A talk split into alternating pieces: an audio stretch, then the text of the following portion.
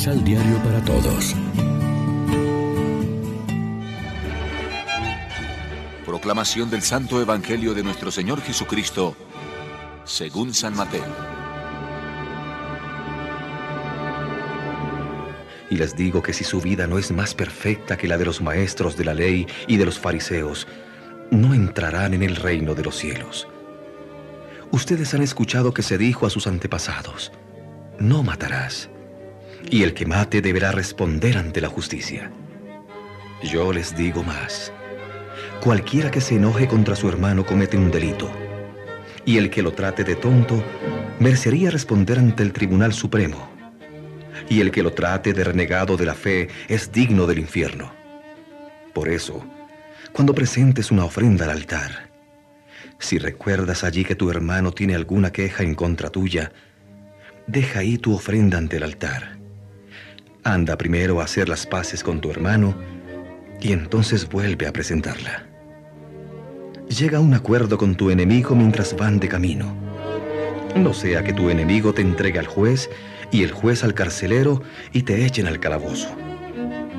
Te aseguro que no saldrás de ahí sino cuando hayas pagado hasta el último centavo. Lección Divina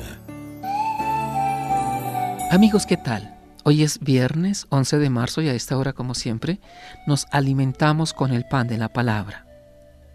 El texto evangélico se toma del discurso de Jesús en el monte. Comienza el Señor estableciendo una premisa sobre la nueva justicia, es decir, la nueva fidelidad que pide el reino de Dios. Si no son mejores que los letrados y fariseos, no entrarán en el reino de los cielos.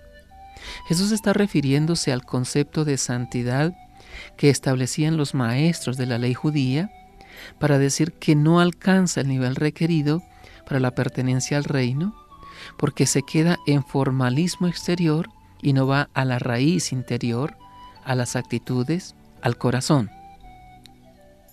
Al discípulo de Cristo se le pide más.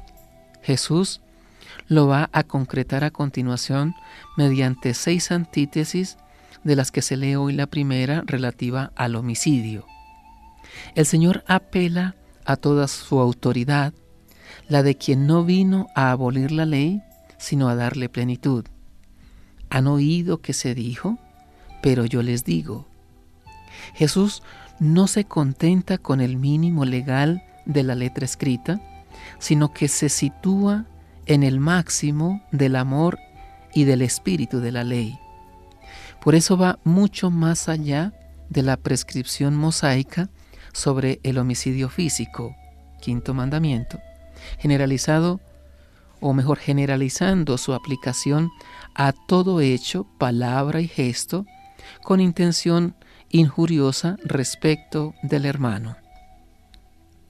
De ahí concluye Jesús la necesidad de la reconciliación fraterna para estar en regla con Dios y poder rendirle el culto debido.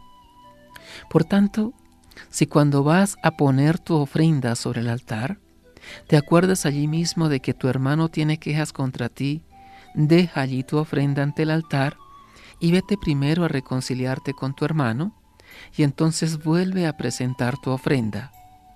Jesús nos descubre hoy el nexo existente entre amor y culto, caridad y Eucaristía.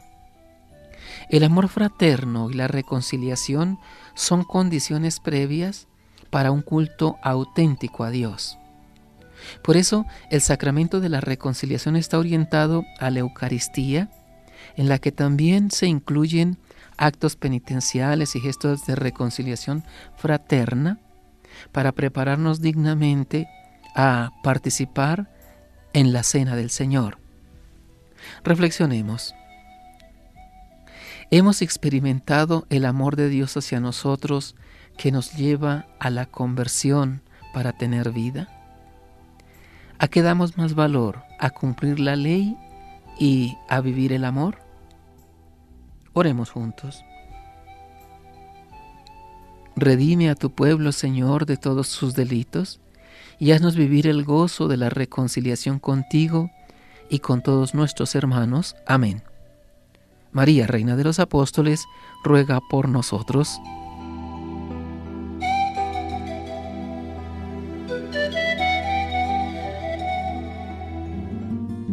Complementa los ocho pasos de la Alexio Divina adquiriendo el emisal Pan de la Palabra en Librería San Pablo o distribuidores.